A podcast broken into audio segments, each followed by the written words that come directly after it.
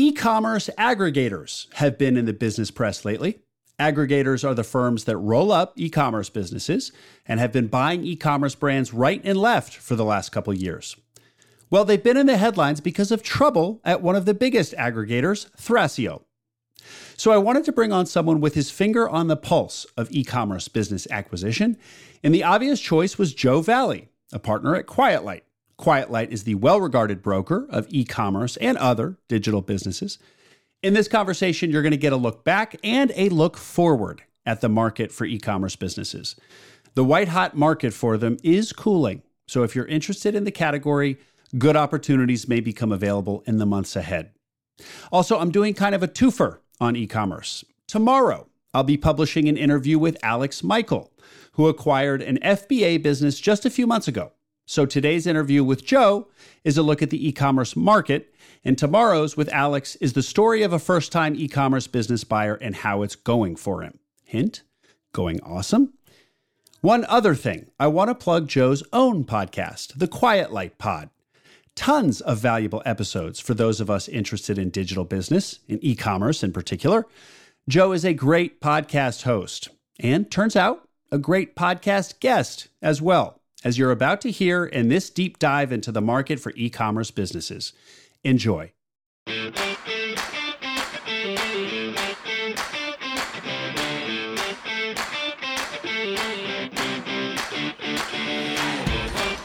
Welcome to Acquiring Minds, a podcast about buying businesses. My name is Will Smith. Acquiring an existing business is an awesome opportunity for many entrepreneurs, and on this podcast, I talk to the people who do it. What size of business should you buy? What can you afford? How much SDE or EBITDA does the business you acquire need to generate to pay off your loan, pay you the income you need, and reinvest in the business? Of course, the answer varies from person to person, so you need to answer this question for yourself. Chelsea Wood runs the Acquisition Lab and did a great interview on acquiring minds just a few weeks ago. The lab is a do it with you buy side advisory service founded by one Walker Deibel, author of Buy Then Build. Chelsea's running a live session on this question What size of business should you buy? She's worked with over 250 searchers who've gone through the lab, and this question comes up constantly. So at the live session, she'll explain how to arrive at the answer. Acquiring Minds is co hosting it, so I'll be there as well, playing MC and taking notes. It's Wednesday of this week, Wednesday, June 22nd at 10 a.m. Pacific, 1 p.m. Eastern. Register in the show notes. Joe Valley, Thank you for joining me today on Acquiring Minds. Good to be here, Will. Thanks for having me, man. Joe, you're the owner of Quiet Light Brokerage, a name that regular listeners of Acquiring Minds will certainly know. Quiet Light is considered one of the highest quality brokerages of digital businesses, including e commerce. So, in your role at Quiet Light, you are really at the front lines of acquisition activity in e commerce and a great person to discuss today's topic with. And that topic is this turmoil that we're hearing about seeing with the e commerce aggregators and what that means for individual acquisition entrepreneurs, which is this, this audience, the Acquiring Minds audience. Before we get into all of that, though, Joe, why don't you give us a little bit more of an intro on you, uh, if you would? Sure. Uh, I'm an entrepreneur just like everybody listening in the audience, if they currently are an entrepreneur, if they're hoping to be one. I was in that same situation once upon a time as well. Um, I started my first business, I think it was, God, I'm getting old now. It was 1997. I left a company that I had, I was the 34th employee. By the time I left, there were over a thousand, and that was only in a two and a half year span. So it was amazing, awesome, and awful at the same time. uh, but I've been self employed since 1997, launched my first product in 1998. I, I, I, owned a media buying agency for radio and then launched my first product on radio in 1998. Um, eventually, I did two TV infomercials with two different products, and the last one I took to uh, just 100% online in 2005. I took it through the best of and the worst of the economy, came out the other end of 2010, kind of tired, worn out, woke up one day and decided to sell my business. So I called the three online business brokerage firms that I could find. Um, and uh, thankfully, one of them was a guy named Mark Daoust at Quiet Lights. And Mark's like, he gave the, the other two were just trying to get their hooks into me for commission, trying to get me sign an engagement letter. Mark was like, well, look, based upon the review of your P&Ls, he actually requested them, reviewed them. He's like, I think, you know, if you could sell now, yes, but if you wait another six months based on your trends, you're easily going to make another six figures easily. Maybe, you know, instead of 600, another 100, maybe another 200,000, depends on the trends go. And I'm like, you're telling me to go away? He goes, it's in your best interest. Mm. And I loved the guy. I thought that was great. So mm-hmm, I waited, mm-hmm. uh, came back. He didn't call me, didn't pester me, didn't ha- anything. I, I, reached back out in early October of 2010 and um, signed an engagement letter with Quiet Light. Mark was not my advisor. It was Jason Yelowitz. And we listed it and had it sold. I closed in, in uh, by the end of November. And then I uh, took 2011 off trying to figure out what to do with my life, puttered around a little bit, did some things back in the media buying world, realized why I stopped it. And uh, I bought a business, a content site in April of 2012, and I joined Quiet Light at the same time. The content site that I bought um, was hit by the Panda update. I, actually, I guess I bought it in 2000 in, in March because it was hit by the Panda update no, the Penguin update in April of 2012. So I, I had oh. something like 40 glorious days, right? I had, I bought, I sold a business that had amazing content. I had, I had like 300,000 unique visitors a month. It was an e-commerce business. I sold physical products, but I always wrote good quality content. So I sold that and I bought a piece of crap because uh, it was, I don't know, I thought I knew everything and I was dead wrong got hit with a Penguin update. So I had six keywords on page one by um, 10 days afterwards. They were all on page two, then three, then four, then five. And by the end of it all, uh, 10 months later, I was out, you know, $280,000. Oof. But it was a hell of a lesson, learned a lot, and uh, really enjoyed the quiet light side of things. Um, loved being in the middle of transactions. And when I look back at my history, well, what have I excelled at? What have I been challenged with? I was challenged when it was just me, Google uh, PPC, and my developer, meaning that five year stretch when all I was doing was promoting my, my product online.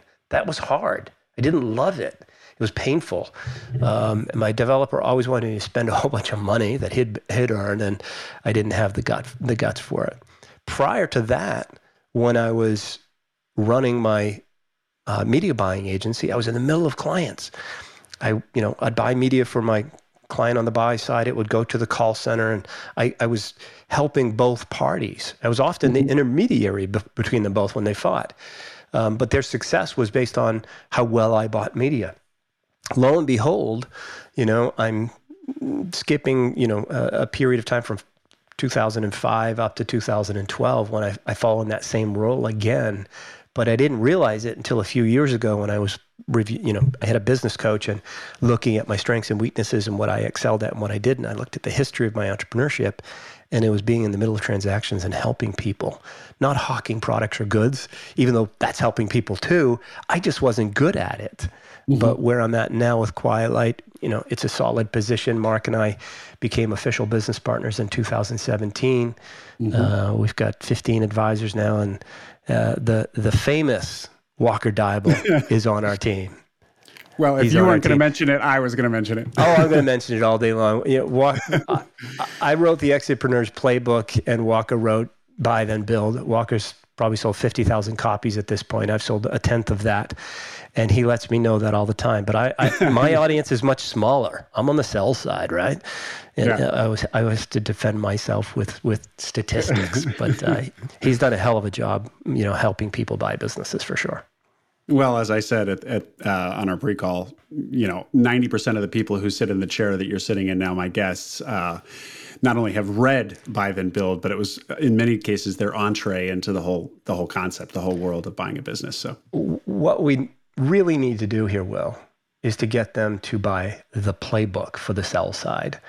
And I'm going to give it away here for free. So if anybody goes to exitpreneur.io forward slash acquiring minds, they can get mm-hmm. the free digital version and read it on their Kindle, their Nook, their iBook, or whatever it is. But it is the playbook for the sell side.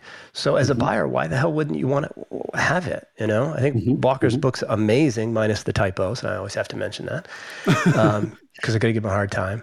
Um, but the sell side aspect of it, you know, when you're buying a business and you you're looking at something um, and you think, man, that multiple's a little high, but then you dig into the P and L, and like they didn't do a single ad back, or they didn't do an ad back for their cash back money, and I know how much they're spending on ads every month. You start to go, okay, no, that's a great price because they are giving me an ignorance discount because they didn't price it right.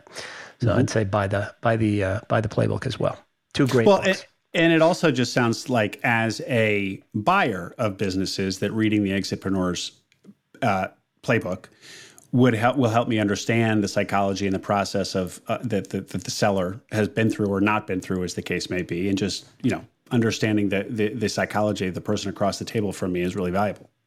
Oh, there's no doubt. Uh, you know, understanding the wants and needs of the seller is critical to getting what you want as a buyer. I've been in situations where I've had two equal offers. Uh, actually, I talked about this earlier today with somebody. I sold a business, uh, several, three now, for a guy named Syed Balkhi. Syed runs Opt-in. Monster. Sure. Um, huge. It's installed on like 10 million sites across worldwide, including um, acquiring minds. In, including acquiring minds. There you go. Yeah. So Syed had two offers, full price, uh, multiple million dollar offers uh, for this business I was selling for him. Uh, one offer was from a guy that was offering all cash, and he was really special and important and uh, whatnot. All you had to do was ask him, and otherwise he was, a, in other words, he was a bit of a jackass because he had a lot of a lot of cash. The other guy um, researched Syed, learned where he went to school. Turns out that they went to the same college, so the guy made sure to wear a Gators hat the first time he talked to Syed. Um, and it is a Gators hat. I know I mentioned it was the wrong hat, the competing school, and then I had to wear the the right hat on a podcast when I had them both on. Uh, it's pretty funny. Um, I threw the hat away, Syed, in case you're listening.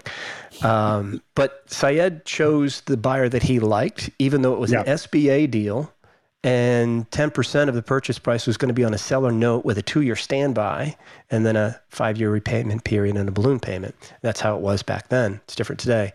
Um, but the cash buyer was a bit of a jerk. He was going to be difficult in due diligence, and odds are he was going to try to renegotiate the purchase price for no good reason. Yep. And so I, Syed said, No, I don't want to deal with that guy. And the other guy, a guy named Nathan, uh, really w- understood that Syed's team you know, he cared about them and they were going to transfer the sale. So Nathan honed in on that as well. So touch base in terms of making a connection in terms of where they went to school and really made sure Syed knew that transferring the team and keeping the team was something that Nathan absolutely wanted to do. And that got him the deal, even though he was offering a much less attractive offer. So yeah. Yeah. Being a good no, guy makes it, it, it, it works. Totally. It's a, it's a great anecdote. And that theme comes up again and again where buyers really have to keep in mind that they need to they even though they're the buyer, they need to sell themselves often to the buyer, particularly in a competitive situation like the one you just described. Just be nice, just be likable, be inquisitive, be helpful, be kind. All of those things that your mother taught you, just be that way and it will help you acquire what you want to. just don't be an asshole. What I think there was another example of this with again circling back to Walker Deibel. Can you share that one?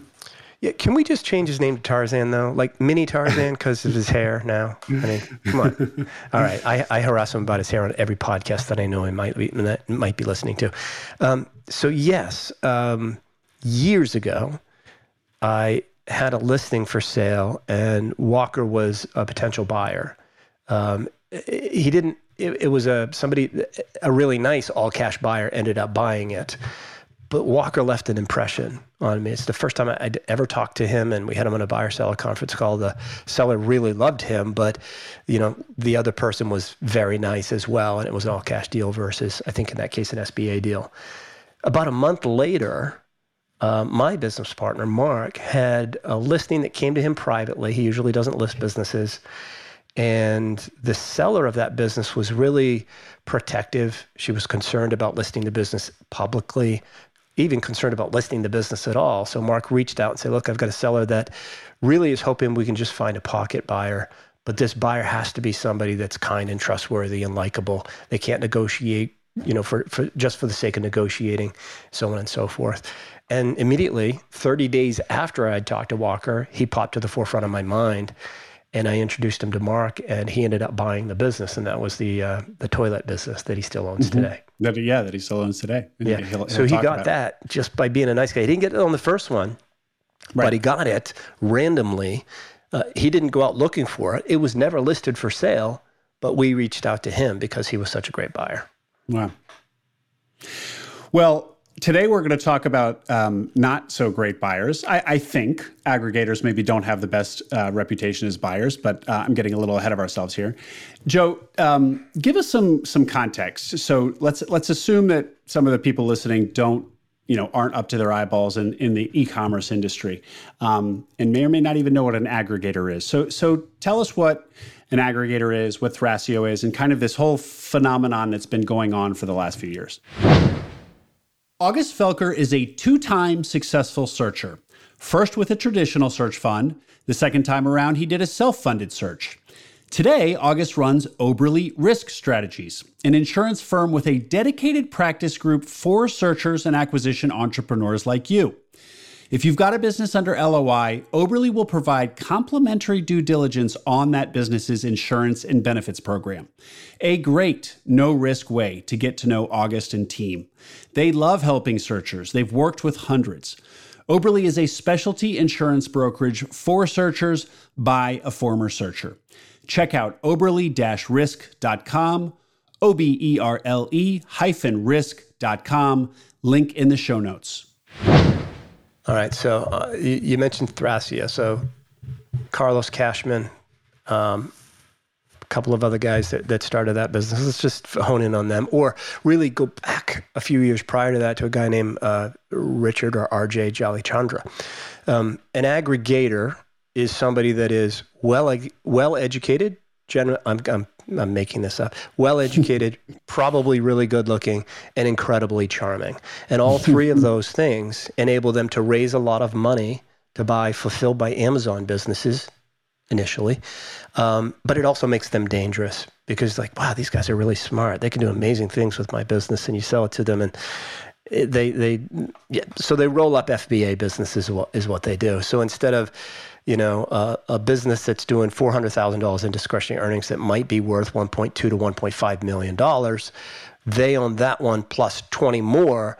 So when they pull them all together, the multiple goes from three and a half to 12 mm-hmm. And so by accumulating all of these different brands, their uh, combined value jumps dramatically because the multiple jumps dramatically first.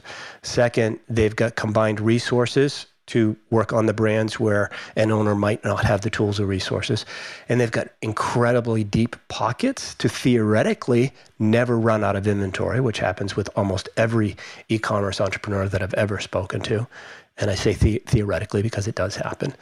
Um, so they've done an amazing job going back to 101 Commerce, which was one of the originals. They ended up you know, the first call I had with Richard or RJ, um, he called me and said, This is the deal. This is what we're going to do. We're going to buy 101 FBA businesses in the next 24 months. And I said, You're crazy. Oof. It's not going to happen. Yeah. I said, Not going to happen. And he said, Yes, it is. And you know what? I'm not going to log into a single one of them. I said, You are not going to succeed, Richard. I'll help you however I can. But dude, it, there's not that many out there to buy. And there weren't back then. This might have been 2015, 16, 17. I can't even recall now. And, and they ended up buying uh, 13.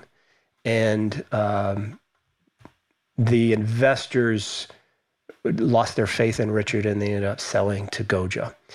Now, there were three partners originally. Talk about incredibly talented people like Walker Deibel. And I know I'm going on a tangent, so you bring me back in, Will, when you need to. But it was Richard, a guy named Caith, C A I T H, really great guy, and a guy named Chris, Chris Duty. Chris joined the Quiet Light team uh, recently, joined the team in January. Great insight to the aggregator mindset.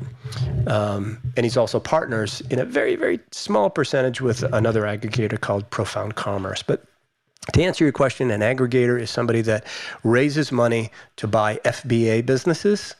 And I say again, initially, because some of them are expanding and they um, pool their resources to get more efficient and um, end up with a, a much higher multiple.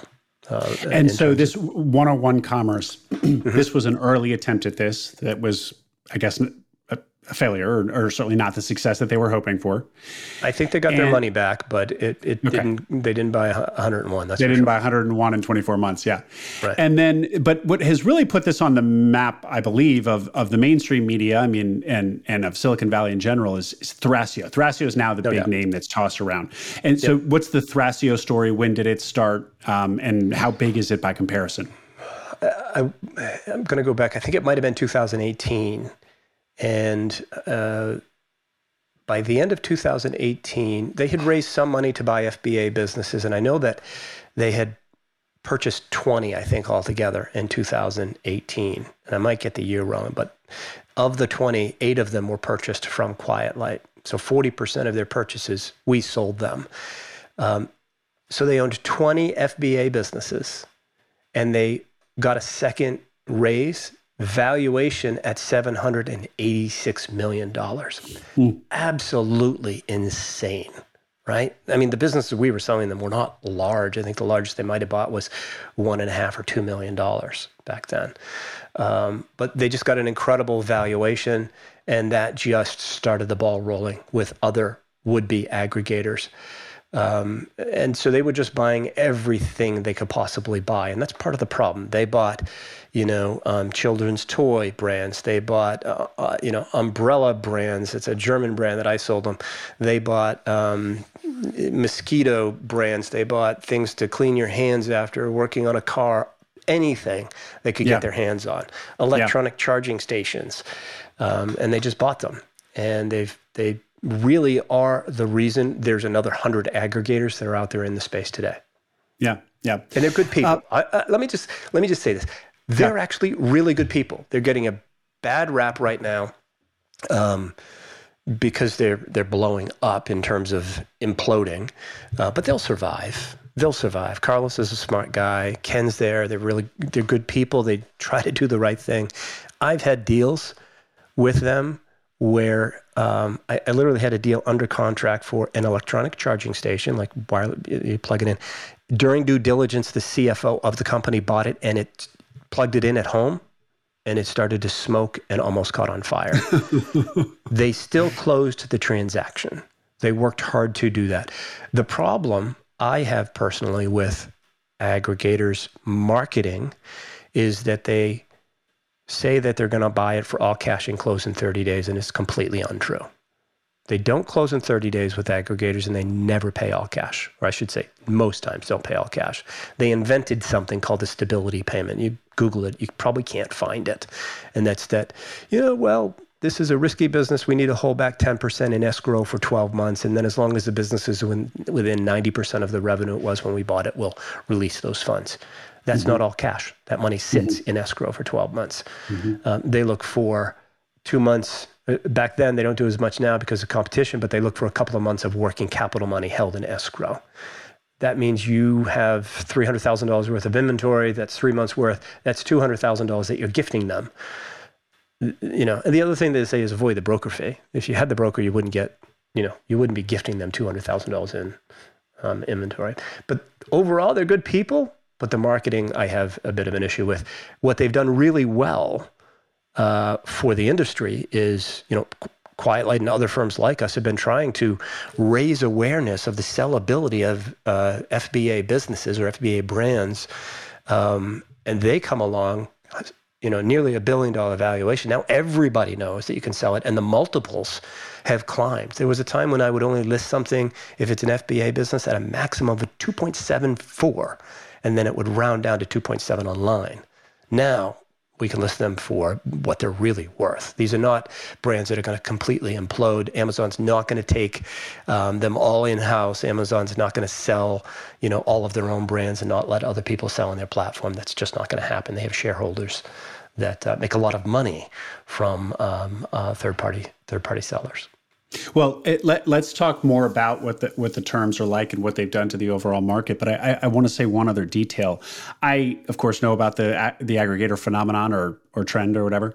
I didn't realize just how manic it got. So just coincidentally, yesterday the inside the the um, the information the that uh, tech um, news website did a story on the aggregator ecosystem, and they talked about. Uh, here, here's just a quote from the article: During the mania of 2021, so just last year, Amazon third-party businesses were sometimes selling for for up to four to five times earnings, bef- or four, four to five times EBITDA, uh, and then they talk about how how much that's has come down or will come down, and that's really going to be the meat of our conversation here, Joe. But they they in then they follow it up with the examples of some of the um, the conferences where where aggregators and prospective sellers would get together, the the mm. Tesla giveaway for referrals. There was some mm. there was some aggregator that if you just referred yeah. them a business that they ultimately buy or they buy ultimately would buy, they'd give you a Tesla. I mean, yeah. just crazy stuff that is just like you know you know, alarm bells should be ringing in everyone's mind. I didn't realize it was that white hot. What what did you what is some of the crazy I mean, do you agree with that characterization that it just felt kind of manic last year? Yeah, yeah, our business we only sold 30% of our transactions to aggregators in 2021, but we grew by 85% last year. Um, we had an average of 3.74 offers on every listing that we put out. So there was a mania for all things digital, you know, and and we're not an e-commerce business broker solely. We sell content right. and SaaS and some service agencies as well, but probably 55 to 60% of our transactions were e-commerce and of those probably 70% were majority FBA brands. And so yeah, it, it, there was definitely a mania. There are pop up, and I want to call them pop up because they just imploded, pop up business brokers that focus solely on selling directly right. to aggregators and only aggregators. Well, they're out of business because that was a very bad business model. Um, but yeah, it's been a frenzy to the point where we had to hire somebody to uh, just be the person that aggregators would talk to and get a you know get it all organized. And that way we could report. Anytime an aggregator makes an offer everybody would have access to a report that would talk about the previous offers that that aggregator made how they behaved in due diligence what the deal structure was and if they are currently or uh, are going to be blacklisted in the next 24 hours because of what they did. And we've had some that have had to be blacklisted because they behaved very poorly in due diligence yeah, and so often in, a, in, in an environment like this, just a, a, land grab or a gold rush, there's going to be some bad actors. So there are yeah. among the, in the aggregator community, there are yeah, there actors. There are, and and and when I say what I said about Thrasio, they're not. They're not bad right. actors. Right. Their their marketing materials are are bullshit, as are most of the aggregators when they're giving away a Tesla. Sorry if I'm swearing here. Um, just trying to be real. Um, the whole the whole promotion. You know, it, if you if you think about it, I know that the audience are buyers, but if you think about this from a seller standpoint and go, all right, should I sell directly to this aggregator and avoid the broker fee, or should I hire a broker to help me get maximum value for the business? The broker's working on your behalf to make sure you get maximum value for the business. The aggregator's job is to buy your business for as little as possible on the most favorable terms for them why in the world would you take your greatest asset that's worth the most uh, you know net worth that you have and risk it in selling it directly to an aggregator I, I, it's it's it's my cross to bear that I have to try to get this out there. I know that's not the audience, but it's it's a frustration that I personally have. It's not unlike the the uh, situation in um, residential real estate with iBuying, where the pitch of the, an, uh, an, a big iBuyer is circumvent the broker, quick to close, um, you know, et cetera. So if you just need to unload your house quickly, uh, we'll give you a fair market offer and we'll close in you know X number of days leaving the agents to scramble and demonstrate where they add value, which is that they'll they're working for you, the the owner of the house, to optimize the the sale price that you get for your house. So it's it, it it's similar. Now, iBuying is based the pricing is based on an algorithm. Supposedly, Thrasio is not doing that, although they're pro- and the aggregators are not doing that. So I don't mean to the technology component might be different, um, but kind of the the the, the two um, value propositions that the se- that the seller of the business or the seller of the home are considering kind of those competing value propositions feel similar. Um, Joe, I want to just go back um, and to your history lesson there for a sec, which was great. You talked about how the the um, Commerce 101 guy or 101 Commerce RJ said, mm-hmm. "I'm, I'm going to buy these businesses. I'm not even going to log in to any of them." Uh, one of the the other criticisms that I've heard of aggregators is that you know in a typical roll up or business where you're assembling a fragmented industry and you know um, developing systems that that go across all of the different businesses, synergies to use a word that nobody likes, but you really are. I mean, your synergies is really part of the value proposition of your entire roll up. Um, and and I just keep hearing, and in Thrasio, I actually I hear this about Thrasio specifically that they that they don't do that. As you said, they just buy these completely disjointed businesses, as opposed to let's say a Bill D'Alessandro who who he's building a business that is in a particular niche. So it's you know pet products and lotions and potions, as he calls it. Um, and so you can, it just makes a lot more sense that there would be, you know, if you're going to be a, a, a serial buyer, a serial buyer of e-commerce businesses, that they would, that they'd all be in the same category, for example. And it just doesn't seem like the aggregators have done that. Um, how, where was the value add other than mar- multiple arbitrage that that these guys um, sought to to to achieve? If they're not even, if he's bragging about not even logging into any of the businesses that he's acquiring. Yeah, it's it's it's the multiple arbitrage is what it is, uh, and then ideally, you know, the goal is to get big enough to go public, and that's where they make the the real money, um, and that's all going to change, right? Uh, Thrasio and all of the other big players are now niching down. Um, I took some notes here. I had a call with Deanna on our team who deals directly with the aggregators before we started recording, and let's see, there's two or three aggregators that have now, com- you know, completely changed up their model. In fact, we had some aggregators walk away after the Thrasio deal, after the news that they're laying off 50% of their workforce or whatever the number is, three or four of our deals fell apart because mm-hmm. the lending partners behind the aggregators are there's only four of them or three or four of them and so they're all in a panic and saying look aggregator a b c d no more just buy whatever you want you got to niche down and so there's an aggregator that would buy uh, everything that was a consumable, ingestible, or a topical, and so on and so forth. That was their niche. They're shifting and niching down to women's only products. So it's if it's an ingestible, if it's a topical, anything like it's just for women. That's incredibly niche oriented. And I yeah. think that when 101 started or Thras started, the idea was that well, we got we can't niche down because we're not going to be able to buy as many. We're not going to be able to grow and scale at the same level. And now people are going, okay, we don't want to actually scale at the same level that Thrasio did. We can be very successful niching down.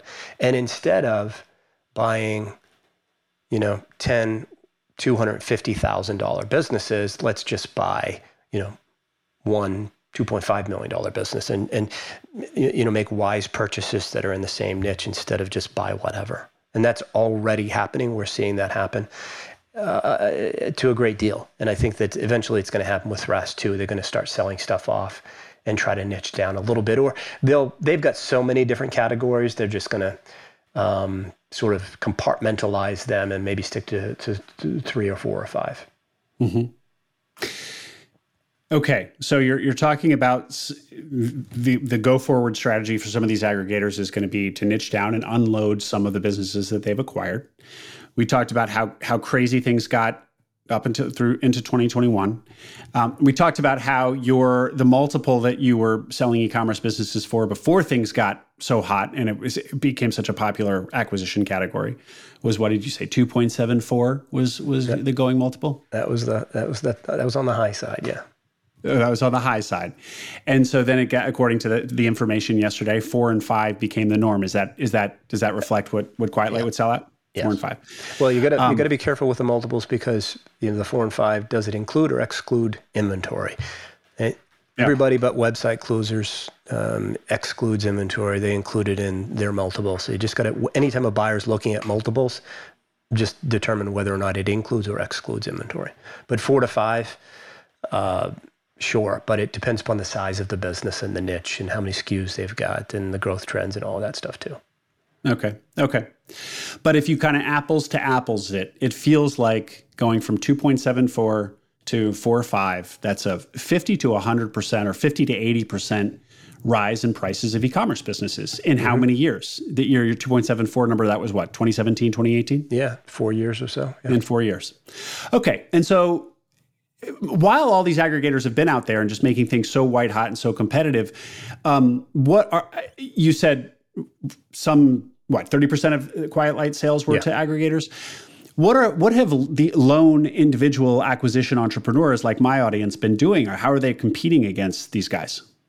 They're just being good people, right? Being they've nice, got, like you we said at the top. Yeah, they've got the right to to uh, look at our listings. See, one of the things that we don't do when we list something is we don't just send it out to the aggregators. It, it the aggregators, some of the other firms, and I'm not going to name any names, but they're they'll create a listing and they'll send it out to the aggregators only for a mm-hmm. week or two and give the aggregators the first right to look at them. Mm-hmm. Um, we don't do that. Ours go to the public, and the aggregators are part of the public in our view. They're on our list. They'll get it when everybody else gets it, and so that gives you know your audience, Walker's audience, an opportunity to to buy it and compete along the same lines as as the aggregator. And sometimes people just don't like what the aggregators aggregators have to say, and the offers that they thought were going to be all cash from them are technically not, and so they go with the other folks. Yeah. Yeah, but it has. I assume it's made it much harder for acquisition entrepreneurs. I mean, if nothing else, prices have gone up. So prices, prices go, yeah, prices have gone up um, because people are competing for it, right? So three point yeah. seven offers for every listing, it's going to drive the price up. I just did a podcast this morning where it was listed, the business was listing, and Walker was the advising broker, was listed at 1.35. There were only two offers. It sold at 1.55. 10 days into due diligence, the person, the company from the UK that didn't, it was an aggregator that didn't get the uh, LOI, reached out to Walker and said, okay, we'll double our price. Double our price. So they went from like 1.3 to 2.6. And, you know, of course, the owner of the business is like, eh, okay, no, we're just going to stick with what we have. And I talked to, I interviewed him. I'm like, wow, why didn't you get go for that money grab? He's like, well, we didn't feel comfortable with, you know, some of the things that they were saying. We weren't mm. confident they were actually going to close. Um, we, are getting above asking price by a couple hundred thousand dollars, and we're closing quickly. They closed in 37 days um, no, we like who we have, and we're going to do the right thing and stick with them. We signed a letter of intent. And by the way, this is something that buyers should pay attention to. Typically, when you do a deal with Quiet Light or anybody else, or even directly, the letter of intent often says it's non binding letter of intent, fully contingent on due diligence and a further detailed asset purchase agreement. As a buyer, you might want to make it not non binding, that it's binding contingent on due diligence and a further detailed asset purchase agreement. That way, when that Yahoo aggregator comes in after and tries to sweep in and steal it for an extra half a million or a million, you know, you're still in a good, strong position. Mm-hmm. And our sellers, um, will sellers tolerate that? Yeah, they will. Okay. Okay. Will. Being in a yeah. non-binding, they're, they're I mean, being, excuse me, being in a binding in LOI? They're, they're signing a letter of intent with the purpose of selling to who they sign the letter of intent with. Right. So we talked about my my buddy now and client and Ramon Van Meer, who we're going to get on this show. Um, Ramon's a perfect example of that. I had his we we originally listed his business for five million or so, right? And we were under letter of intent with a guy named Matt, great guy. He'd bought four other businesses from Quiet Light, and um, I'm at a funeral on a Saturday down in Georgia. I'm driving home, and Ramon calls me. And I go, "This can't be good. Nobody calls me on a Saturday." And he tells me that revenue, uh, you know, he gets his revenue in arrears and whatnot, and uh, his revenue grew to the point where he was netting three hundred thousand dollars a month. That's projected out three point six million a year. He's not going to sell the business for five million bucks. He's like, Joe, I can't do this. I have Victor, my son. I've got to really do this. And uh, he's like, I, I, I want to pull out a letter of intent. I said, well, if I was in your shoes, I would too. like, yeah. let's do the math. And I'm driving down the road, and we figured it was going to be worth eight or nine million if you just waited six months. And so I made a very difficult call Monday morning to Matt, who blew a gasket, right? Talked about suing Ramon and all this other stuff. He had no legs to stand on whatsoever. Uh, it took him a couple of days to cool down. And um, he settled down and he realized that it was in Ramon's best interest to do what he was doing, but he was sad that he was losing out on that opportunity. Uh, any new letters of intent that Matt has signed since then have that binding aspect to it. Matt is now an aggregator. He owns a company called Profound Commerce down in Austin, Texas. Matt's a really good guy. And anytime I was on a call with Matt and competing buyers, Matt usually won because he's a really nice guy. Mm-hmm. Um, and they raised, you know, I think the number was 50, Matt raised $53 million in uh, Q4 last year. And he's going to be a smart aggregator. He's going to buy the right businesses. He's not going to buy a, a billion when he can buy a million, right? He's going to buy good businesses that are larger, easy to manage, and they're good product managers. Not uh, they're not um, acquiring businesses and then acquiring staff uh, to, to to run them and train them. He already knows well, how to Joe, run them. You're talking about him, and and and you've mentioned other aggregators that you're talking about them in in a kind of the indefinite sense as if they're not going anywhere. Uh, so rocky waters for the aggregators right now, but the concept isn't going away. So, so you know, Thrasio's making the news, Thrasio's laying people off. And because it was the best known aggregator, everybody, including me, are like, okay, well, what does this mean for aggregators overall? Is the whole model, is the whole model not sustainable? Um, and, and then you've got the bad actors, and so they'll be shaken out. Mm-hmm. So, you know, make a prognostication about just aggregator in general. You you see the category surviving, just getting stronger, maybe a little less ambitious, a little little more disciplined. Yeah, I, I see the category surviving because it makes sense when you just put it on paper. Um, they're going to just niche down. They're not going to just buy anything nilly willy. They're just going to get very specific on what they buy and have very specific criteria. And they're going to be more patient. They're not going to rush to buy 25 businesses. They're going to be more patient with it. Uh, and I know this is true because new aggregators are, are still popping up right? There are three that contacted us in the last 30 days, and that's after the news hmm. about Thrasio. So they're still raising funds, or we're in the process and still got it raised and still got it pledged to them. They're just going to be smarter about it, like Profound Commerce. Uh, and even the existing ones are already selling off brands that don't fit with the uh, vision that they are trying to now have. Um, and they're just going to be a little bit more patient, a little bit more specific, a little bit more compliant, um, and a little less top heavy in staff. Uh, and make sure they don't make the same mistakes that Thrasio made. Uh, Thrasio will survive. I believe they will survive. They're not going to be in the same um, uh, position, right? They're not going to go public anytime soon, but they'll survive, and they're teaching lessons to all the other aggregators how to. Um, and, and, and I mean this in the kindest way, in case Carlos is listening to not screw up like Thrasio did. so, given the, this kind of um, this chastening that the aggregators are are experiencing right now, um, so will will the multiples that have gone up so much come back, uh, pull back a little bit, and does this does this herald a good buying um, window next twelve or twenty four months for my audience, for the individual acquisition entrepreneur? Yeah, I think so, but it's not just because of the uh, aggregator uh, uh, uh, refocusing, right? Not implosion, refocusing. It's not just because of that. It's because of the stock market. It's because of the potential looming recession um, that everybody's concerned about. Um, I think multiples will come down for a variety of reasons, even supply chain issues. If you think about an entrepreneur that has bootstrapped a business and is just keeping up with working capital requirements to maintain inventory. And they're struggling. The inventory's cost is going up, the container costs are going up, and they're taking less cash out of the business. They're getting burnt out, frustrated, yeah. tired, and just want to move on. Whereas, yeah. you know, nine months ago, they would have, you know, demanded a four time multiple. Now they'd be like, please, three times. Can you just get me three times? So wow. it's going to happen. Really? It's it's not happening yet, but I guarantee it's going to happen because a lot of the times, no matter how much I preach, no matter how much Walker preaches on the sell side and tries to teach and educate, that you train for your exit. You don't just wake up and decide to sell your business. Um, we as entrepreneurs don't listen. We think we're going to run these businesses forever, and we just wake up and decide to sell because we're tired and burned out. In, in this situation, you're going to wake up and decide to sell. I think a lot of entrepreneurs just can't handle the struggle anymore and will just want to exit and they'll be willing to exit for less because of the stress and strain of cash flow because of the market the stock market the real estate market the supply chain challenges that are not going away yet or anytime soon. Uh, and and yes because there'll be less competition because the aggregators are not going to buy as much. All yeah. of it's going to bring multiples down All of it. You know, it's just it, all those headwinds that you're talking about for e-commerce. It's so striking because e-commerce was just so hot, and aside from the aggregators, that just during COVID, it was just the hottest thing. Uh, I mean, everybody.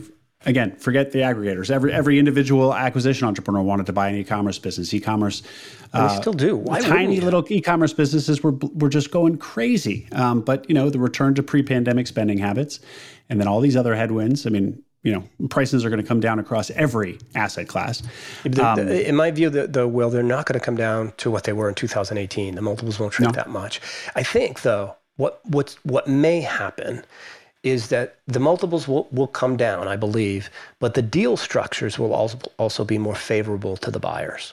Right? Because the aggregators, again, even though they say we'll pay all cash and close in 30 days, they never paid all cash or 99 yeah. times out of 100 they didn't. And so the buyers the sellers of these fba businesses became more familiar with earnouts with stability payments with seller notes seller notes on inventory and all these different things and, and therefore are getting more comfortable with them. Anytime over the last decade when i speak to a seller um, i and i and i and i talk about those things are you willing to you know accept any of those things? No of course not.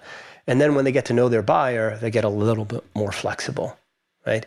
Seller notes can actually be very good for a seller because as long as it's secured and they believe in the buyer, it means they've got some steady income for a while after they sold their business. Because most of the people that are selling their businesses are not set up financially for life, right? Mm-hmm. It's a nice exit. It's a $500,000 exit. They're not set up financially for life. They still need to earn a living. And so if you as a buyer make an offer that is, you know, 350,000 in cash and $50,000 a year for the next three years at a fair interest rate, personally secured, um, then they're more likely to take it. It's not a terrible deal. Matt at Profound Commerce bought Mike Jackness's business, Color It. I, Mike goes all over podcasts. I've talked about it. He's talked about it. Mike did a seller note on the inventory.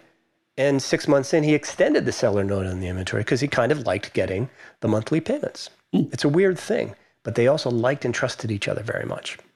And is there a uh, a seller note percentage that's standard in, e- in e-commerce in the in the kind of offline world? It's ten to fifteen percent. Is that? Yeah, top side twenty five. Yeah, you're in that in that ten to twenty five percent, right? The, so the okay. sellers are not banks, right? They shouldn't right. be funding your entire exit. Right. Um, the, the, the the biggest seller note I've I've ever seen in transactions that I've done, and I've done a lot, uh, was fifty percent and it just blew my mind. It's happened twice. One was because the seller and the buyer acted like long lost sisters and absolutely fell in love with each other. And it just it was incredible. The the buyer made an offer and she's like, That's perfect. I'm stepping into retirement. I'll have that residual income until my as my portfolio grows. Right? It worked for her. And the other was a mom of four that had a uh, uh, a blog about coupon cutting. And mm. uh, you know, her husband worked full time and she was supposed to be working very part time while raising four children. And she ended up working 20 hours a week. And it was too much. Uh, she's making $100,000 a year. It was just, honestly, it was just too much. So she sold it and did a 50% seller note on that too. 12, and that was a 12 month, 12 month, 50% seller note. Mm-hmm. But that's the most 10, 10 to 25%, I think is, is comfortable. The, the, I think the place where buyers can get the most um, seller note is on the inventory, right? So if you're buying a business for a million dollars and there's a $200,000 of inventory, offer a seller note on the inventory at the very least. Like if you're a cash buyer, if you're getting 25% seller note on the business, but you're buying the inventory, ask for a six month seller note on the inventory. And you know, with a with a with a 60 day standby, that means it's really, you know, uh, 120 uh, six months it's it's what's it's eight months right? Because you're not going to make that first payment. It allows you to get some you know in, some money in the bank account to pay for the seller note and pay for the inventory. It's short. Buyers are the, the shorter it is the more buyers are com- the more sellers are comfortable with it. Joe you keep mentioning fba businesses specifically. So is is should our conversation be con- confined to that definition of e-commerce businesses, well, or what about what about non-FBA, just yeah, general e-commerce? That's DTC where this businesses? aggregator roll-up started was with FBA businesses. Yeah. Um, yep. There are now uh, SaaS specific aggregators and content specific aggregators.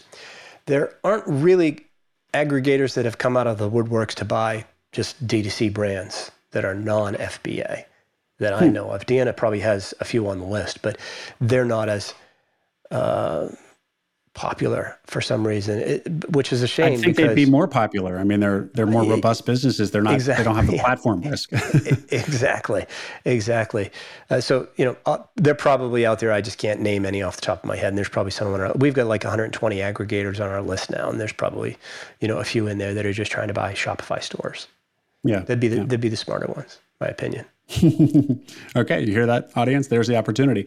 And speaking of which, I wanted to close, Joe, with just any other general tips. You've already given a lot, um, but any like if you were talking to somebody who you know they they thought they were going to spend a million two million dollars on a business in the next 12 to 18 months and they were maybe interested in e-commerce um, anything that you might tell them anything come to mind don't reinvent the wheel after you buy it it's already working don't go in and change things um, perfect example.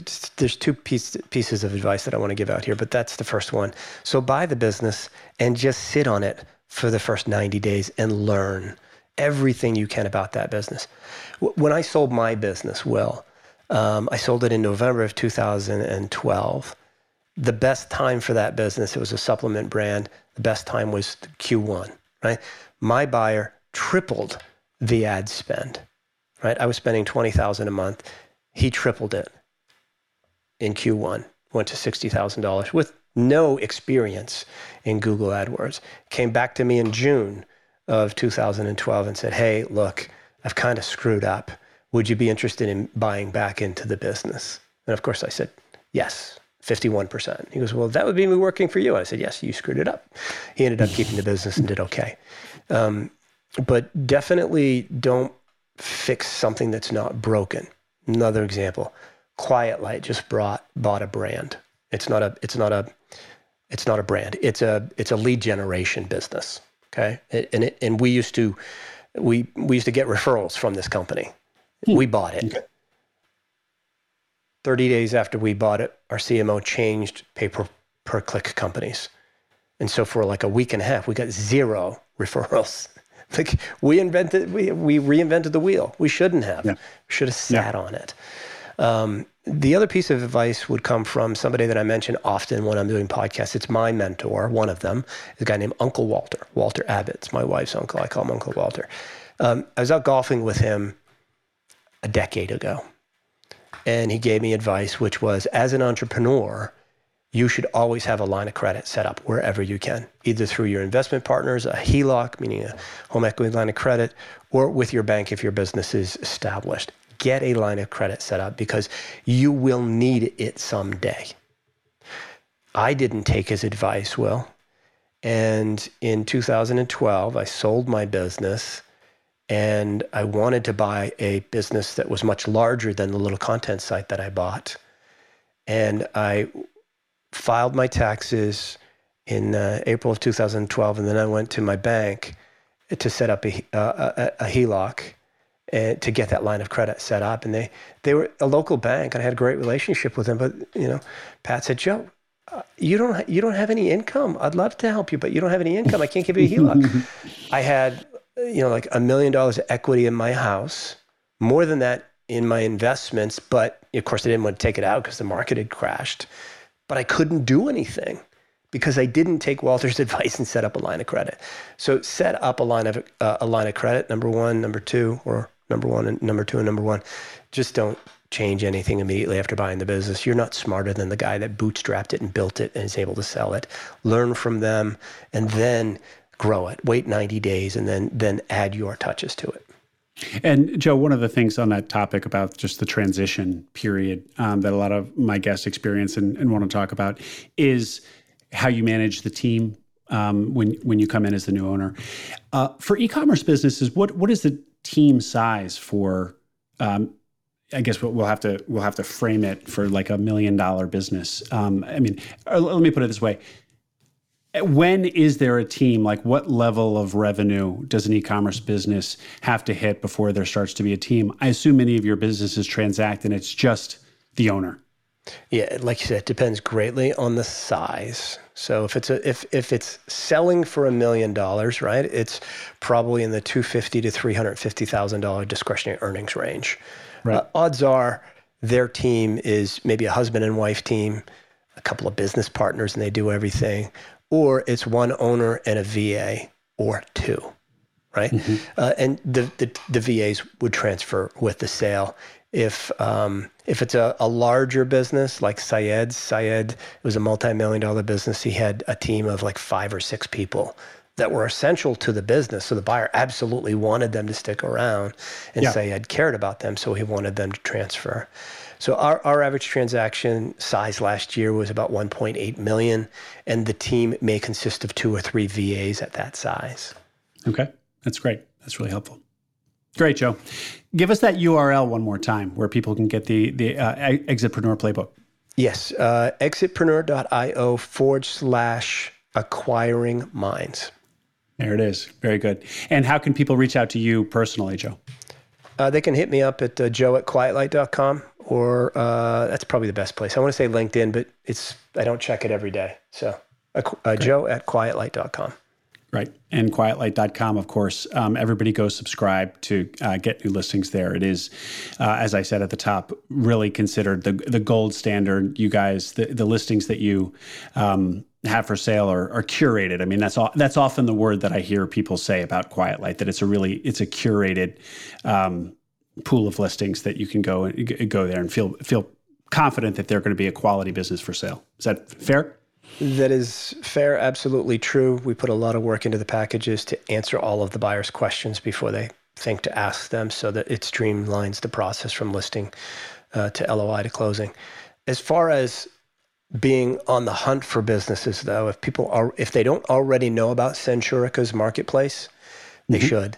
So mm-hmm. C E N T U R I C A dot com. There's a marketplace tab where they can subscribe to new listing alerts from all of the online business brokerage firms that Centurica trusts or works with. Um, and they can get very specific there. If they only want to do SBA, they check a box that says SBA and they'll only get Fed SBA listings. If they only want SaaS businesses, they'll only get SaaS businesses because it's a ton of work um, trying to buy a business when you're competing against so many people and you're looking at FE International website, Closers Empire, Flippers, Acquisition Station, and a dozen others. Um, yeah, what, that's what, a great point Chris and now Nate, who just bought it over there, they've done a great job streamlining that process for buyers. And of course, they're doing it because they want you to know who they are because they're a great due diligence firm as well. Sure. Yeah. No, that's a great tip, Centurica, everybody. Yeah. And what they fundamentally do is is is uh, due diligence for e-commerce and also SaaS and basically any all manner of digital businesses. Correct. Yep. Exactly. Yep. Great. Joe Valley of Quiet Light, thank you very much for your time and thoughts, sir. This has been great. My pleasure. Thanks for having me on, Will.